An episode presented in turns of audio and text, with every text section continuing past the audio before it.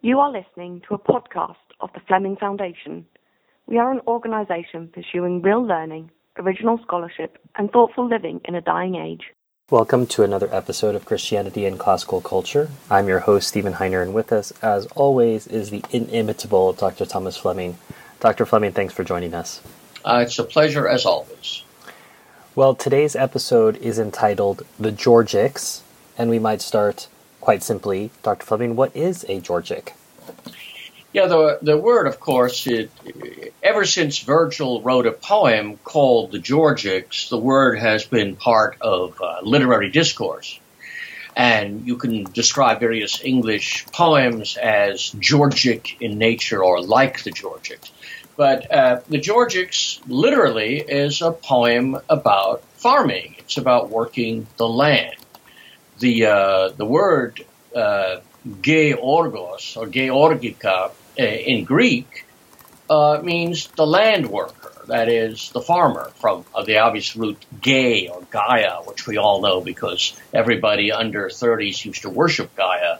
So it's a name that we better be uh, familiar with. Anyway, and so the, the name George, for example, is is is comes from this. That is, George means farmer. Course, the reason people are called George is because of St. George. But it, it worked out sort of well for uh, the mad king George III, who liked rural life. And so people could call him Farmer George as a kind of joke because everybody who was anybody in the late 18th century, of course, knew Greek, just as today anybody who knows anything knows knows classical Greek. So uh, they all thought it was funny to call him Farmer George. So it's a poem. Georgics are therefore a, a poem describing the techniques of farming. This modern man is served by industrial farming, Dr. Fleming. So I think it's probably difficult for us to imagine that there was such a there was a market for such writing, to use the modern parlance. Well, it certainly is. They they uh, first of all, in general, uh, the Greeks were fond of didactic poetry. We have um, uh, a, a, a, a, different view. We think poetry is romantic and it gushes from the heart, but uh, they they were fond of poetry that teaches, and in particular, poetry that taught you about rustic life. One of the one of the great early Greek poets is Hesiod, who is he's famous now for two poems. One, the Theogony, on on basically outlining how the gods came to be, but his other one is called Works and Days a, uh, a, that is a poem about being a successful farmer or shepherd, and uh, but it also includes a good deal of moral reflection. There were there were in the in the in the Alexandrian age and then in the Roman age there were people like Nicander who wrote a book on snakes. Uh, Manilius wrote quite an interesting long, uh, long poem on astronomy, and the most famous is Lucretius, who took the uh, philosophical doctrines of Epicurus, basically materialism explains everything, and he wrote a uh, long didactic poem, De Rerum Natura, on the nature of things. And it's a it's a brilliant poem. It's some of it's quite powerful and passionate. And the uh, the rediscovery of Lucretius by uh, by one of Petrarch's disciples, Poggio, uh, helped to ignite a kind of uh, Epicurean revolution, which, which had such disciples as Thomas Hobbes and Karl Marx. That is, uh, so the point is that didactic poetry, poetry that teaches, was uh, an important part of ancient literary culture. So, is this one of those esoteric things that not everybody understands, Dr. Fleming, like eating cheese that has maggots in it, or the French loving every film that Woody Allen's ever made, uh, that sort of thing? Yeah, French taste in uh, in film, in American film, is really something. Woody Allen, Jerry Lewis, you know, there's uh, there's got I, I I have always thought it's just a perverse uh, way of their hi hatting uh, us Americans. For us, Woody and, and Jerry are great artists. You see, that's, that's the best they do. But uh, so um, this is um, perhaps true. In the 17th and 18th century England, though, didactic poetry was very popular. We have, uh, for example, uh, George Herbert, his poem on the church the, the, you know different part, the church porch, etc., was uh, a very popular poem. Pope's Essay on Man is a philosophical didactic poet. John, his friend John Gay uh, wrote wrote on rural sports. Uh, James Thomson's The Seasons. All of these come from didactic poetry. Now you're probably wondering why somebody who has wasted his time reading uh, reading 18th century uh, didactic poetry. It's because I twice had to teach a course on classical backgrounds to English literature. This was at the University of North Carolina. So I read deeply in this. Now, what we read it for often is pretty landscape depictions. The ancients wouldn't have understood that. They basically didn't much care for nature poetry. Um, there, and there are two aspects to this. One is the people who live close to nature don't necessarily write about it. You know, so the Greeks and the Romans were never. They may have lived in a city, but they were not like a modern city. No machinery. There were parks and gardens everywhere. A brief stroll would take you out of Athens, as it does in uh, in uh, what uh, Plato's dialogue, uh, the Phaedrus. They're they, they're quickly out there. And Socrates says we have to get away from all these babbling brooks so I can think. Um, but of course, a lot of it has to do with a misunderstanding about what poetry is. We think poetry is essentially romantic gush. My heart leaps up when I behold a rainbow in the sky. I happen to, I would be very fond of Wordsworth, but there is more to poetry. If you asked an ancient person, well, who is the greatest poet? Well, the answer for that is uh, Homer, because he, who, you know, the Iliad and the Odyssey. That's and then tragedy. Uh, and uh, lyric po- and then even if you said lyric poetry, a lot of it would be very uh, stately, difficult choral lyric poetry. Uh, they did have personal, intimate poems, and these have been very influential on Italian, French, and uh, English literature. But it, it's not um, it's not all there is to poetry. There are two reasons why. Having said all that, which gives you an historical background, that still doesn't make you want to read a book. It's like I could give you uh, reasons why you should study the novels of Mrs. Humphry Ward, uh, but in the end, she's a rotten novelist with a mind full of cliches. So it'd be great to know 19th century liberal progressive cliches, but maybe maybe there are easier ways to get it than by reading the collected works of Mrs. Humphry Ward who, by the way, was outselling Dickens and Thackeray. Uh, but two things make uh, the Georgics interesting today, especially to somebody who knows Latin. Uh, to the Latin, uh, to somebody who studied some Latin, uh, it is really a, a, masterpiece of beautiful writing. There are lovely passages in each book, uh, especially the story of Aristaeus who invents beekeeping in book four. It's a it's a it's a little epic in itself, and uh, it's very moving. The, de- the death of the bees, the resurrection of the bees, and it's uh, it's quite a tour de force. Uh, but we're not going to talk too much about the poetry, the beauty of the poetry today, because we're not going to be reading the Latin for one thing, and because we want to look at more general reasons why the Georgics is interesting even to people who don't know a word of Latin and that is um, the, the, the philosophy and the, the political and social understanding that's in it. I will we can we can note a few pretty passages or lines along the way, but let's concentrate on Virgil's broader lessons, the lessons he has to teach both his own time and and our time. But if there are serious lessons to teach, Dr. Fleming, why not have why not have them in a separate, shorter tome rather than inserting them as part of uh, this this handbook on agriculture?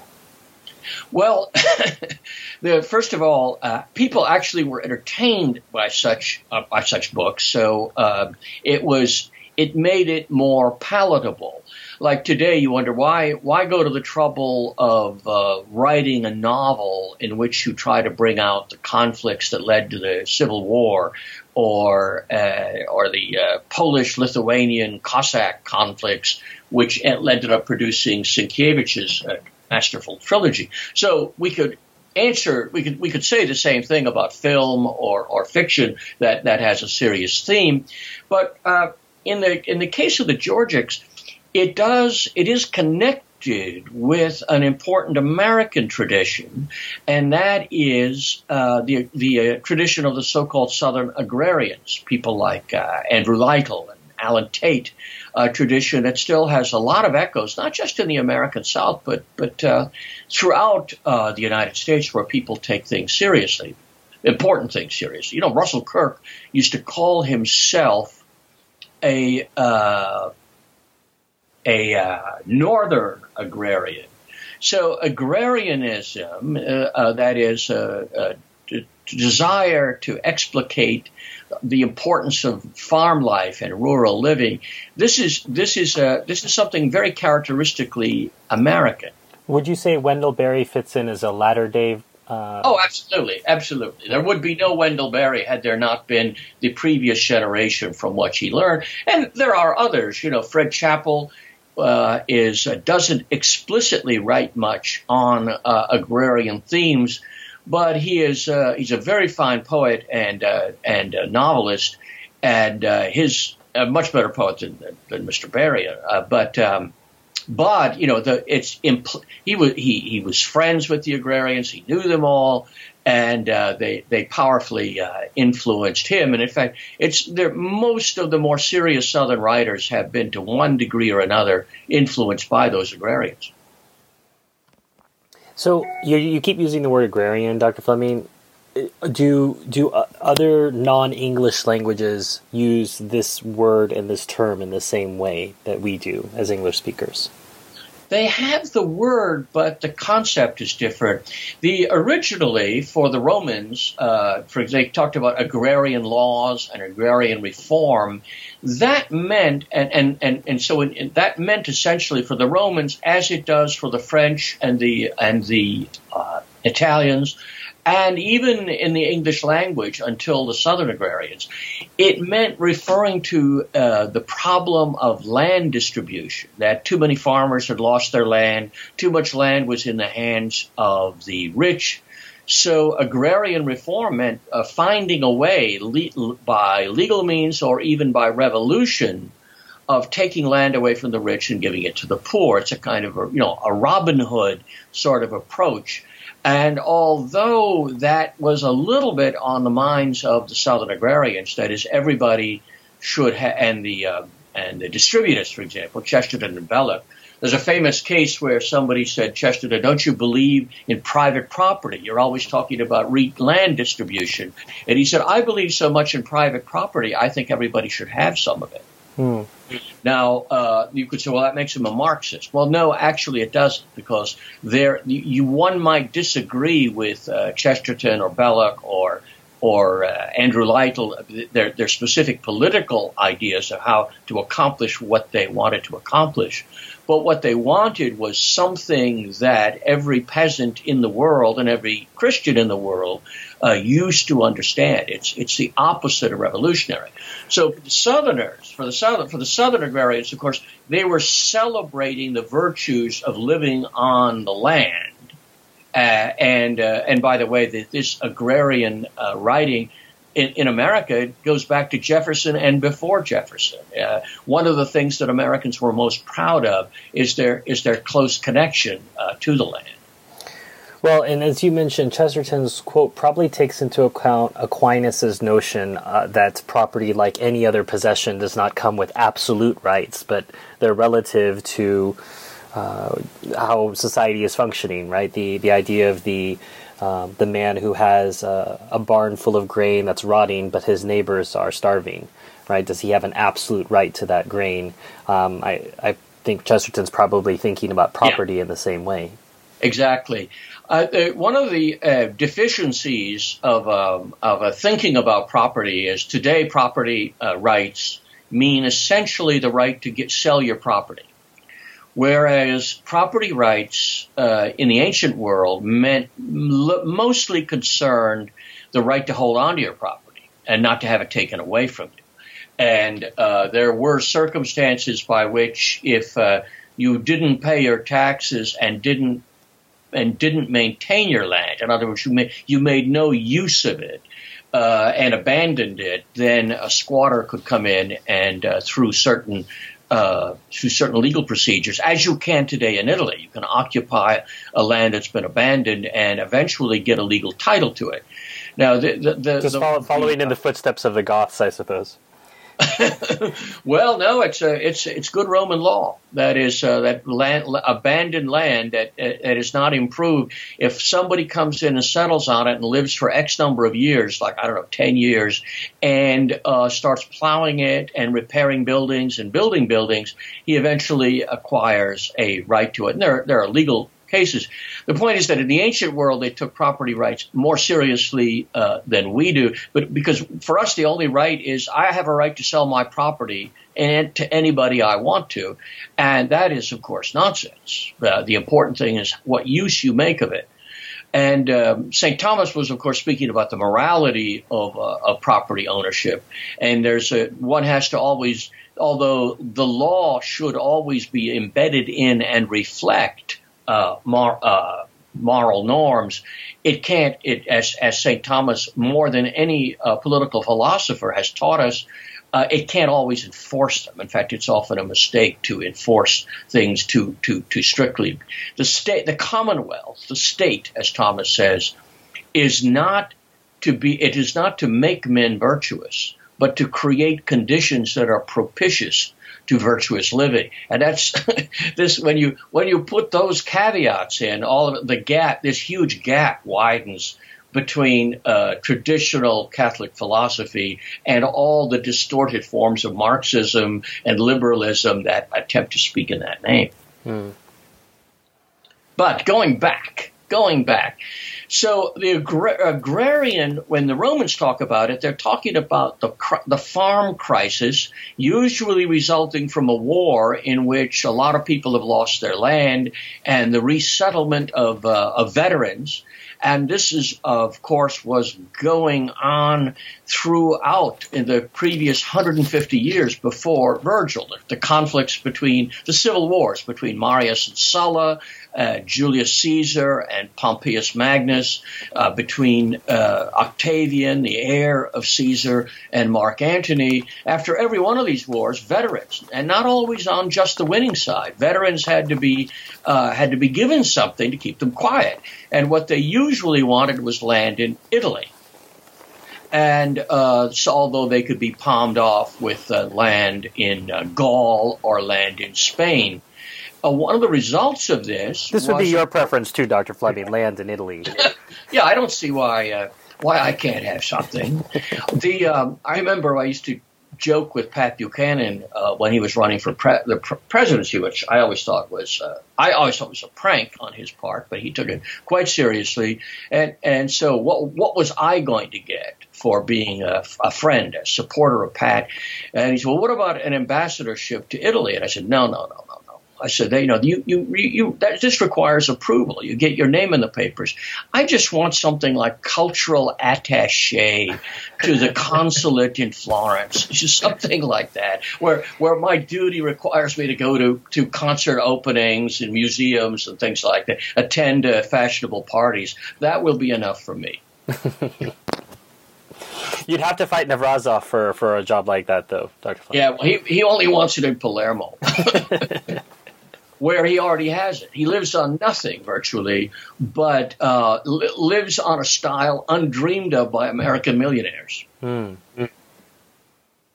So, the uh, the uh, the prescriptions, the civil wars uh, that uh, ended with the Battle of Actium in 31 BC, in which Octavian, soon to be known as Augustus, triumphed, um, meant that for many people, they saw a, a chance for recovering uh, Roman agricultural, Roman farming, Roman and Roman morale, which had been seriously damaged. I mean, we're dealing with a, a society whose upper class had become very decadent and corrupt in general, not not universally, and uh, had uh, abandoned uh, religion, had become more and more. Uh, uh, obsessed with with personal hedonism, and uh, Virgil's father lost his farm, as uh, we talked about in our last uh, discussion, uh, uh, and uh, to to probably I think one of Antony's veterans, and it was given back, but then it got taken away again. And but Virgil was given a um, a replacement land in southern Italy. He went to work on the Georgics only two years after the Battle of Actium. It's really, uh, I've talked about it as if it were a serious tract on farming. Uh, that is not really true. It's superficially about farming, but it's really a, medita- a meditation on the restoration of Roman agriculture, the Roman economy, Roman morality, and Roman uh, the Roman political order. And this was uh, an important concern for all thoughtful Romans at that time.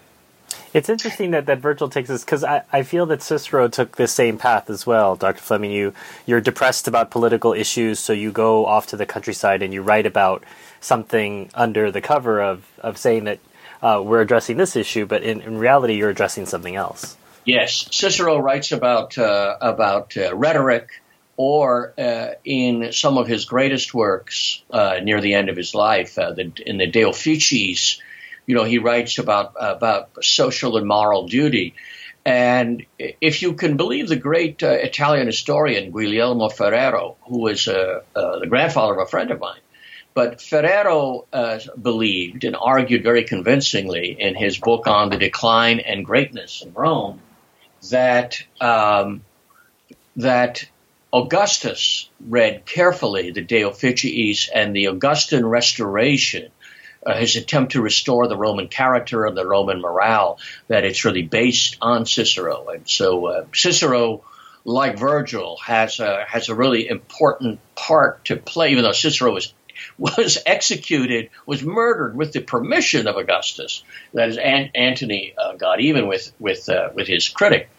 But uh, that both these writers, both these writers were concerned with the same subject, basically, which is the, re- the recovery of uh, Roman uh, social morality. Now, you mentioned the Battle of Actium, so that's in 31. So right. when when is Virgil writing this? Just two. He starts two years later, okay. in uh, 29. Okay. Now, the um, the the structure, uh, the first thing I, I would like people to uh, to note, and, and there are many translations of the Georgics. We talked last time. I think the best translation is that of John Dryden in the late 17th century. There are more recent ones. Uh, but they all tend to me to sound like postmodern poetry, and that's the last thing in the world that uh, Virgil sounded like. Um, the structure of the book is important because it shows you basically the structure of Virgil's thought.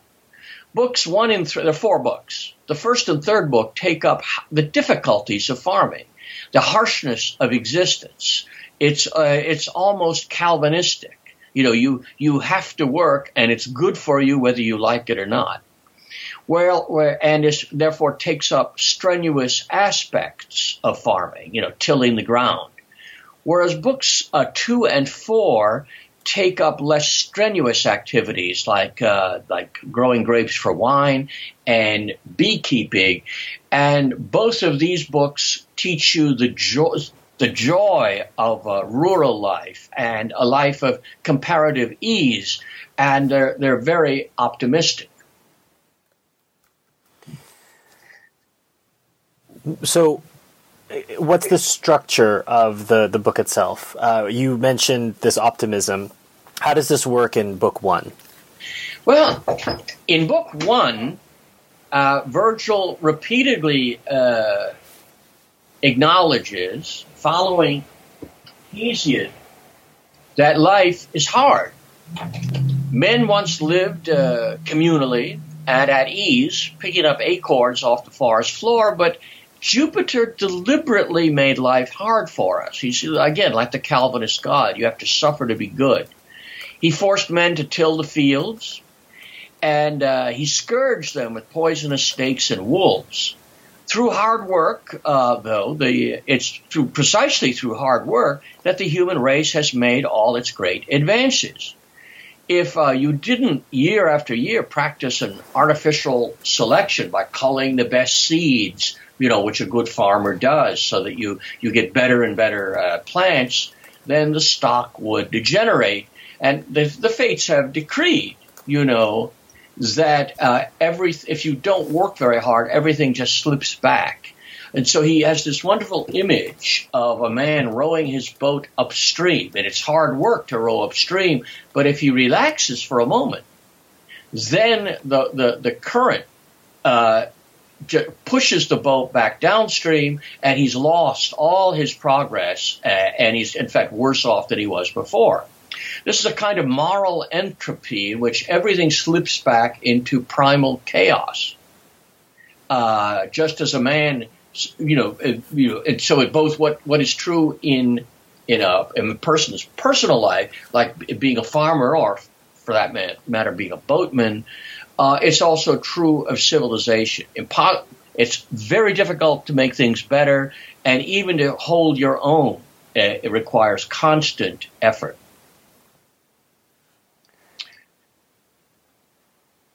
Is there is there a, a piece of text that you want want us to examine from this first part? Well, there is uh, the uh, one, lines 199 to 203 have the uh, have his passage in which he says uh, that so the the fates have decreed that uh, things things rush to the worst and uh, get carried away, not, and he says just just as just just as the boat does, and he says interestingly he says. Um, you know, Ovid becomes very famous for saying amor omnia vincit, that is, or om, vincit, love conquers all.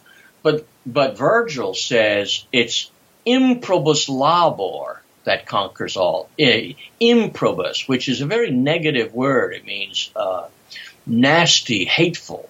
Work, labor, uh, is is not a positive word in Latin normally because it means you suffer and uh, to be laboring, laborare, for example, even the verb doesn't mean just to work, it can mean to have hard times.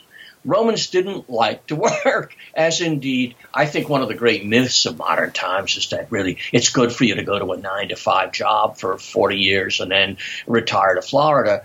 I mean, the, the ancients would have laughed at you. No, nobody wants to live like that. But well, they wouldn't make very good Calvinists, would they, Doctor? No, they wouldn't. They wouldn't. They were but it is, but in, uh, as I said, in books one and three, the, uh, it, the, it is important that, uh, that you know the, the, the harshness of life and the necessity of labor are stressed uh, uh, to, to, the exclusion of other aspects of, of life and farming. So, no happy ending. Well, not in not in book one and not in book three. Uh, Virgil concludes his book with a meditation on Rome's civil wars. Like, if you're not getting the point yet, you know, all this discussion of how it's difficult to plant and how wild th- things will grow up in your garden, you know, like the, like the man, like the enemy who sows tares or cockleburs into into the farmer's field. How all these things uh, uh, and, and go it's like nature is in rebellion against human control. And he says the fate of Rome is told in the sky, and the sun itself was hidden after Caesar's murder. That is, after Julius' murder. The elements are confused, he said, and Rome's enemies are on the move. Neighbor cities break their treaties and rush into war. All over the world, Mars, the impious god of war, is on the rampage even as when chariots race forth from the barrier, speeding round and round, and the driver, tugging in vain at the reins, is swept along, and the chariot does not obey, you know, the, the pulling of the reins. His earlier metaphor, the boat swept downstream, is now, he now turns it into an allegory of universal chaos, as Mars, who is a god of agriculture, by the way, originally, his name is probably related to the word death, mors, but it, he's the God of things that come out of the earth and so and, and of things that go in. So he is uh, both the, the God of, uh, of, of, he's a God of protective warfare. He's not like uh, the Greek Ares, who is just a, a, berserker. He's a civilized God, but now he's becoming like Ares. He goes wild. So the difficulties and disturbances of the farm, the weeds, the, the, the, the fires, everything that can go wrong, this is a, it's only a hint of a vast universal disturbance within the Roman Empire, which for Virgil is the entire world. Often, the second movement of a concerto will provide a little relief to the message of the first movement. So, do we get any relief from the end of the first book in Book Two? Absolutely. Book two takes up the pleasant subject of fruit trees and grapes and olives, which are the most civilized and productive forms of agriculture in the Mediterranean then and now. And now. Uh, though it requires hard work, um, it's a different kind of hard. It's a long term investment. It's not just year after year. One of the better things uh, Victor Davis Hanson has uh, argued, I'm not, not his biggest fan, but he points out that um, in the in the ancient Mediterranean, to to do to grow olives and uh, and grapes was an investment of a generation, and that these farms would sometimes be the result of generation after generation, terracing the slopes, planting, selecting stock, etc. So that if um, if uh, if your city was at war and the enemy came in and burned down your your trees and your vines, this was much worse than, for example, if they came in and destroyed your wheat crop, because the wheat can be replanted, whereas it may take a generation. The one people who understand this very well are is the is the government of Israel, because if there is trouble uh, with the Palestinians, in some neighborhood, they'll go in and literally they will cut down their uh, olive trees and their grapevines, destroy it, destroy a generation or or more than a generation's worth of work, and basically at that point the people just say they've they've had enough. Um, uh, in, um, in some cases, this is a response to terrorism. In other cases, it's more a form of terrorism. I can't believe that you are saying anything other than the the Israelis have a divine right to that part of the world, Dr. Fleming. That's a very well, disturbing they, idea. They certainly don't have a divine right to it. I, I think they have they have the same right to it as uh, Harry Truman said we had a right to the P- Panama Canal. We stole it fair and square. well, they stole this land in the 1940s, and they've you know they've. Uh, I, I, don't have any particular animosity toward them, and they're in a tough they're in a tough shape, a tough position because they are facing Islamic terrorism just as we are.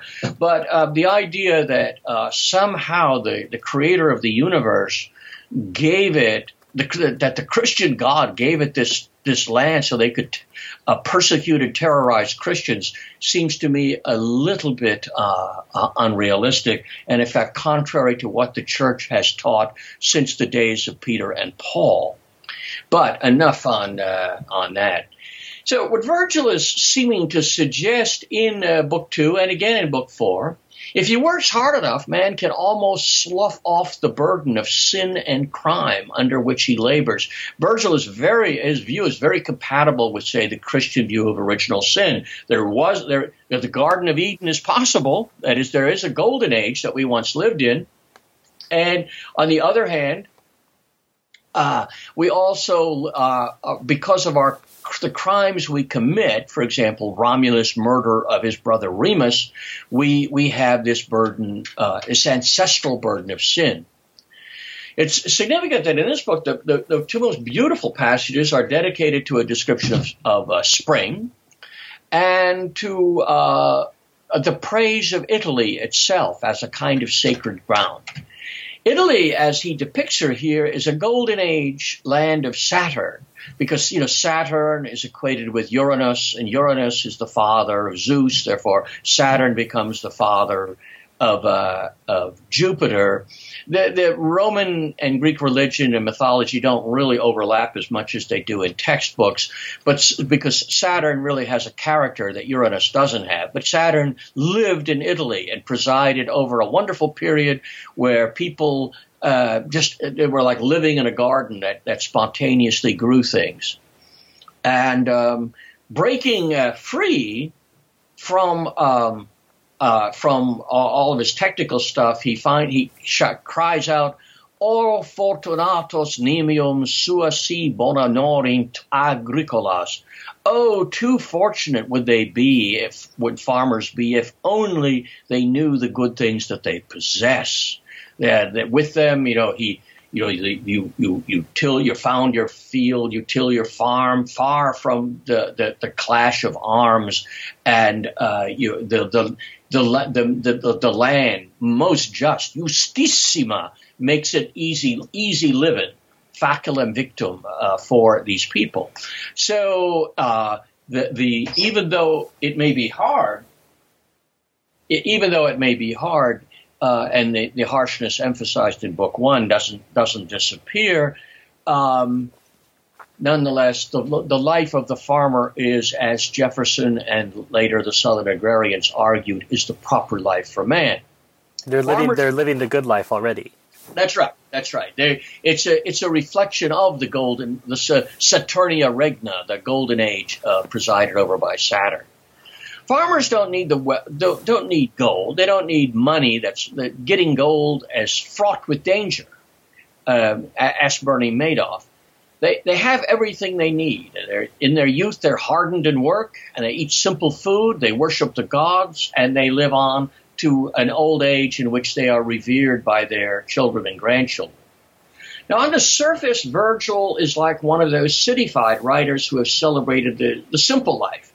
You remember uh, Chesterton's great remark, I, I'd love to live the simple life, I simply can't afford it, which is one of his more sound bits of cynical wisdom because people who lead the simple life in England when Chesterton was around, they you know, they all, they all were, they all had lots of money that they could afford to indulge this, uh, this uh, rarefied pleasure. But Virgil, in fact, was not a city dweller from Rome, but a country boy brought up outside of faraway Mantua in the Po Valley. He knows all too well it's impossible to go back to the Saturnian kingdom where men had ease and pleasure. Violence has entered the world. War and crime exist.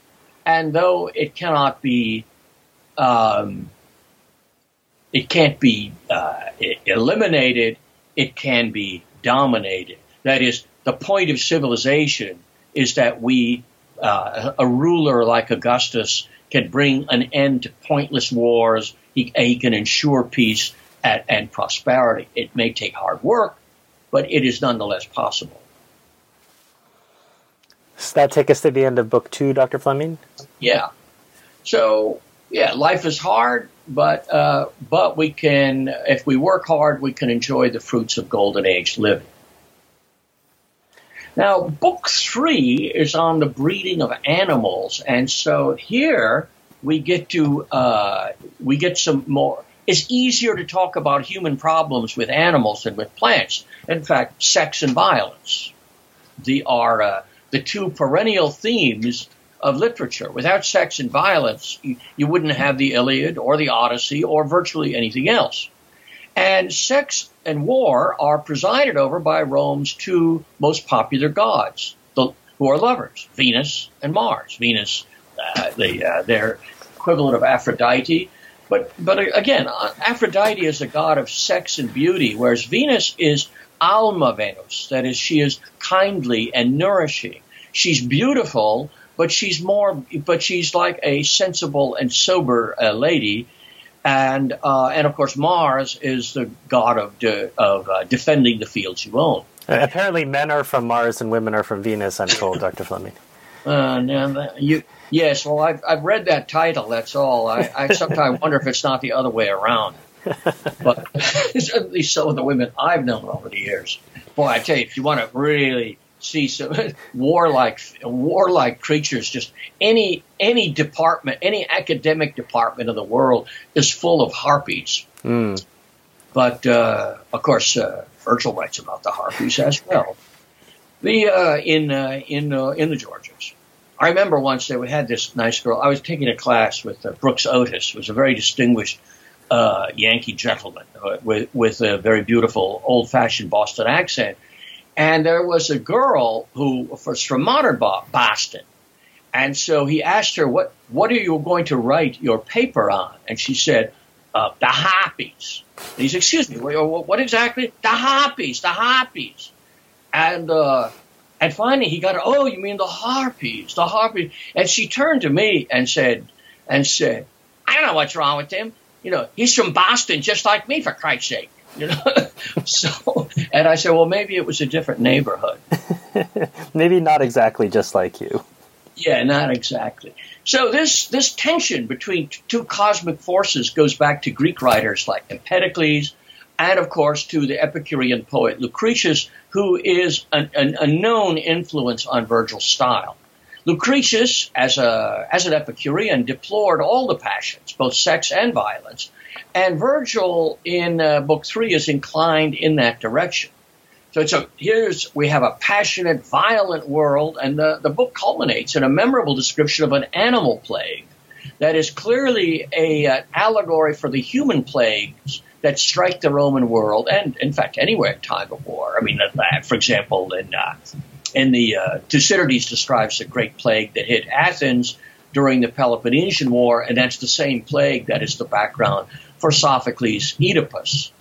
And uh, men who touched the skins of the animals that died of plague were themselves consumed by the plague, meaning that just as Rome's political troubles affect the farmer, so does the farm crisis hurt the entire Roman world.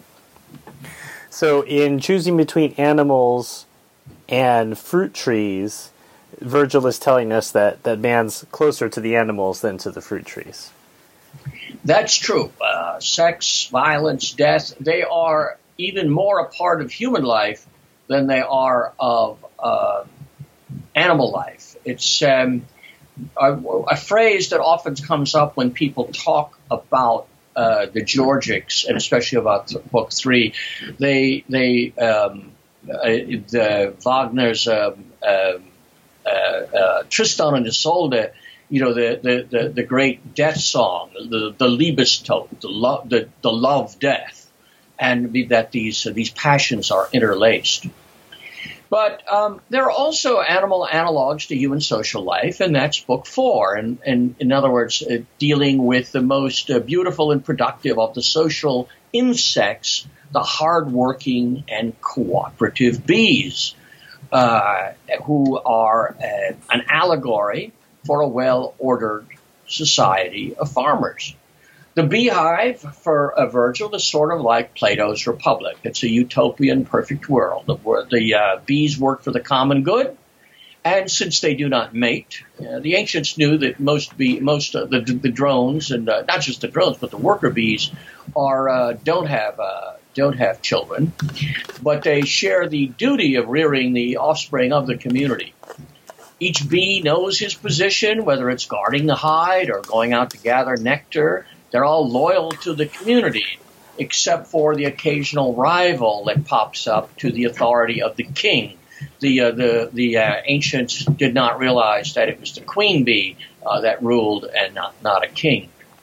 The defeated or inferior rival uh, has to be eliminated, and he's he looks. It's sort of survival of the fittest. You could tell the the the the, the would be claimant, the rebel, uh, the Mark Antony, you might say. He is uh, he's less fit. You know, he's maybe more corpulent, drinks too much wine, and so he must, uh, as Antony was accused of doing when he was in Alexandria, living it up with Cleopatra. Mm. Sex sex is eliminated from the community of bees, but not war and death. But when the bees die, it's glorious. They die loyal to the king and, and hive. Uh, no human nation is so loyal to the king as the bees are. So long as he is safe, all are of one mind. But if he is lost, they uh, they break their faith and themselves pull down their honey they have heaped up and destroy the honeycombs. He is the guardian of their works, and they all revere him, standing around him in a buzzing crowd. They often lift him up on their shoulders, and for him they expose their bodies to war and seek a beautiful death from wounds. Now, uh, obviously, uh, one of the hints we're supposed to take from this is uh, civil war is not to be tolerated. There should be no voice raised in protest against the Augustan regime. And remember, Virgil is writing, he's starting to write this only two years after Actium has settled the question of who will rule the Roman world. This isn't like he's writing it 25 years later when by now everybody has accepted Augustus. There are plenty of disgruntled people who wish Mark Antony had won. Maybe they're not so much in, in Italy, but you know Virgil's soon friend Horace, the, the the equally great poet of this period, Horace is uh, was uh, was a supporter of uh, first of, of, uh, of, Brutus and Cassius against uh, against uh, Octa- against Julius Caesar. So the, the the Roman world is not exactly of on one mind. Now, patriotic loyalty of this intense type, uh, according to Virgil, has made people think that bees have an intelligence and a soul of divine origin. And he, he uses a kind of Pythagorean metaphor that they draw their existence from God and in death return to Him. There's no place for the for death. They fly still living into the stars and rise up to high heaven. Now, it sounds like something commissioned by the Barberinis, maybe. Yes, exactly. Yes, I've been reading about Pope Urban VIII lately, the, the Barberini Pope who stripped the pantheon of its tiling and uh, leading to the proverb, uh, what the what the barbarians did not destroy, the the Barberini did. Mm. And uh, yeah, there's some family. I did once stay at a hotel called the Tre Api, the three the, in Rome, the three B's, and I didn't realize it was in it was in a neighborhood once controlled by the Barberini. Mm. Hotel's gone, but uh, wasn't a very good hotel anyway, or I wouldn't have been staying there in those days. Was appropriate then. Yeah. So, but even though Virgil clearly doesn't literally believe that the bees fly up and become stars, but it's a metaphor for human for the aspirations of humanity toward perfection and toward uh, toward uh, a divine condition. And certainly, although Virgil, on one level, was trained as an Epicurean materialist, he has strong affinities with the Pythagorean notion of the survival of the soul. And uh, in, in, the Pythagoreans' case, they believed in uh, transmigration of souls, reincarnation, until you finally become, you can live a happy life in heaven uh, it's very much parallel to the Catholic notion of, uh, of purgatory, where you have to go, you have to, you know, suffer for everything you've done. And uh, I always think of the movie um, uh, Groundhog Day, where the poor guy has to endure this day in which he made a great mistake, and he has to have the same day over and over and over until finally, at last, he doesn't make that mistake anymore. But for the uh, for the ancients, uh, they, they, they, they sort they get to the same idea that you have to pay for these mistakes, but in their case, it's through reincarnation. It's not as stupid as uh, actually as we like to think it. it. Because the question is, you die, you're not very good on your deathbed. What's going to happen? You necessarily go to hell? Well, uh, the ancients have one answer. Well, these Pythagoras and Empedocles had one answer. Uh, the, the Catholic tradition has a different answer, but both of them are, are based on purgation. That you know you're not going to get it right the first time around in, in this world. So the, the bees are a metaphor, and it's a metaphor that Virgil draws out into an extended allegory, which is the most impressive part of the poem. Uh, bees die, and sometimes an entire community of bees is wiped out. And then what do you do? It's usually this usually happens as the result of a of a bee plague, which is increasingly common, unfortunately, in uh, American beekeeping. Apparently, uh, in uh, in America, the uh, people carry bees around across the country. In fact, it's, it's a Mormon group, and they carry bees from town to town, state to state, and so this spreads plagues. And this tells you that uh, you really should uh, agriculture should be local and not universal. Um, so, what happens when an entire community of bees is dead? What to do? Virgil recounts an old Egyptian method which is attributed to Aristaeus, who is the heroic inventor of beekeeping and many other agricultural techniques. He's an important figure in uh, Greek mythology. And uh, and you know because you know, Orpheus creates is the human creator of music. We have all these different benefactors of the human race, and to recreate the uh, the family of bees, a bull is plastered with mud, then beaten to death. And out of the carcass, bees are spontaneously generated. So uh, you know you it's um, it's it's it's a somewhat grotesque uh, uh, technique. Mm.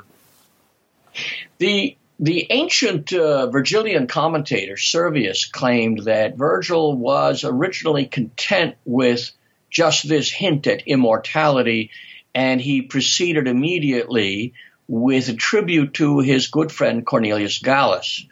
Cornelius Gallus was a well-known poet uh, by now f- uh, older than Virgil, uh, more more in the, the, company of say Catullus in the, the late days of Julius Caesar. He had been made prefect of Egypt in 26, but uh, Egypt is a very um, sensitive place to be because it was, first of all, a hotbed of conspiracies against uh, the empire, and it was, after all, Antony and Cleopatra had uh, uh, the center of their kingdom was Alexandria in Egypt, and also it was the granary for uh, Italy. That is, it produced a huge amount of grain, and it was so if you could if you could muck things up in Italy in uh, Egypt, you did a lot of damage. Somehow Gallus was uh, was too much celebrated. He became famous. Everybody loved him, and he was he had to commit suicide because he was faced with disgrace.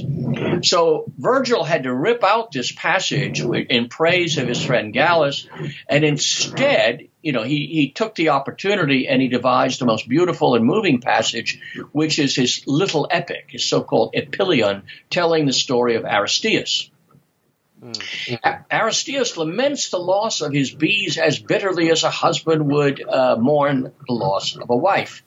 His mother, the nymph Cyrene, uh, takes pity and leads him to Proteus, who is the old man of the sea who can change shapes.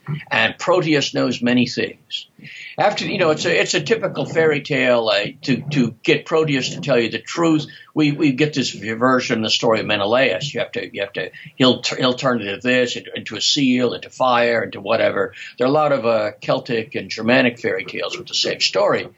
So the usual wrestling match, Proteus turns into fire, a monster, flowing water, and finally these the old man of the sea, the seal herder, tells Aristaeus what he has to do.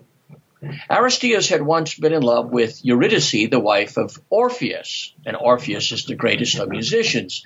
And in her haste to escape his attentions, uh, Eurydice does not see the venomous serpent that inflicts a deadly wound on her. So Orpheus, although he is regarded as a god in some circles, he mourns the loss of his wife, and so he is punishing Aristaeus for her death. Orpheus, uh, as you remember, uh, even faced the land of the dead and charmed Hades and Persephone into letting him take Eurydice back to the land of the living. But unfortunately, like Lot's wife, she uh, looked back and had to return. The connection of Aristaeus with Orpheus is important. He Orpheus was the patron of lyre players and also the founder of a mystical religious tradition that promised its followers eternal life. Usually the Greeks thought the afterworld, if you had any sensation at all, was a pretty awful, dreadful place.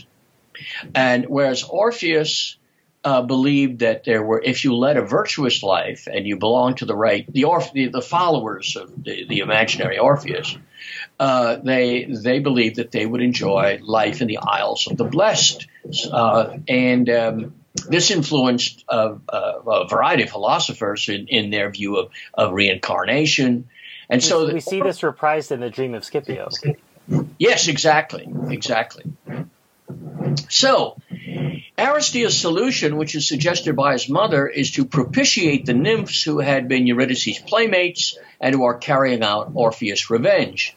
He carries out the rites and accomplishes the wonderful rebirth of the bees.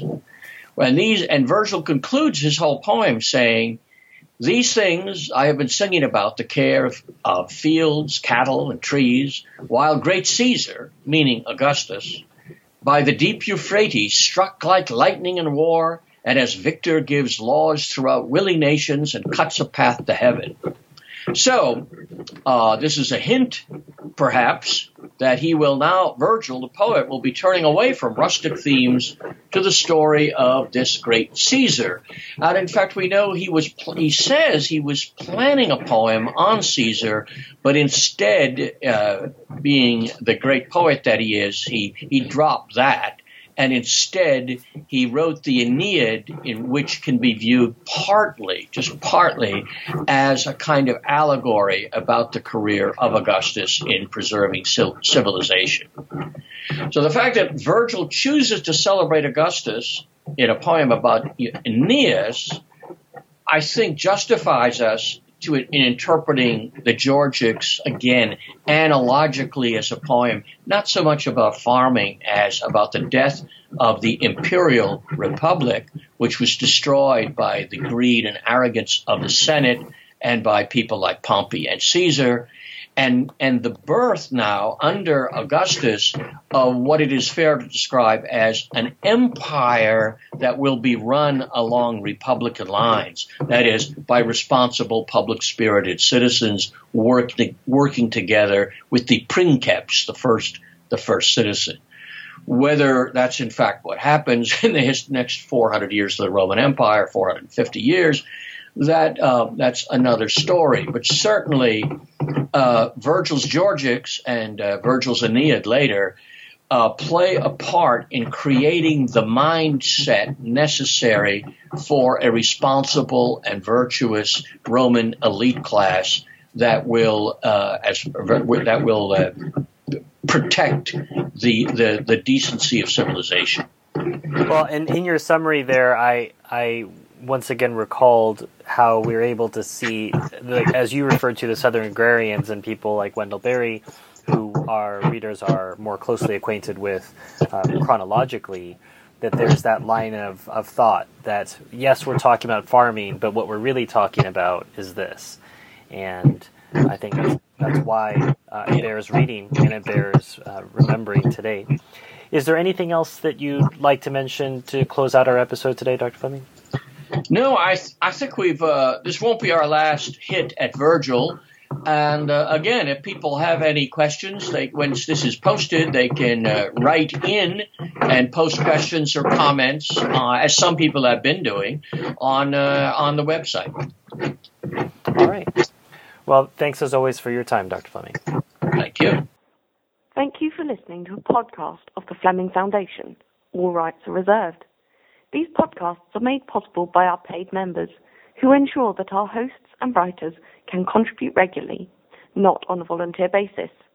If you have any questions about anything you heard on today's episode, or if you wish to acquire rebroadcast rights, please email podcasts at fleming.foundation. Until next time, on behalf of all of us here at the Foundation, make the most of a dark age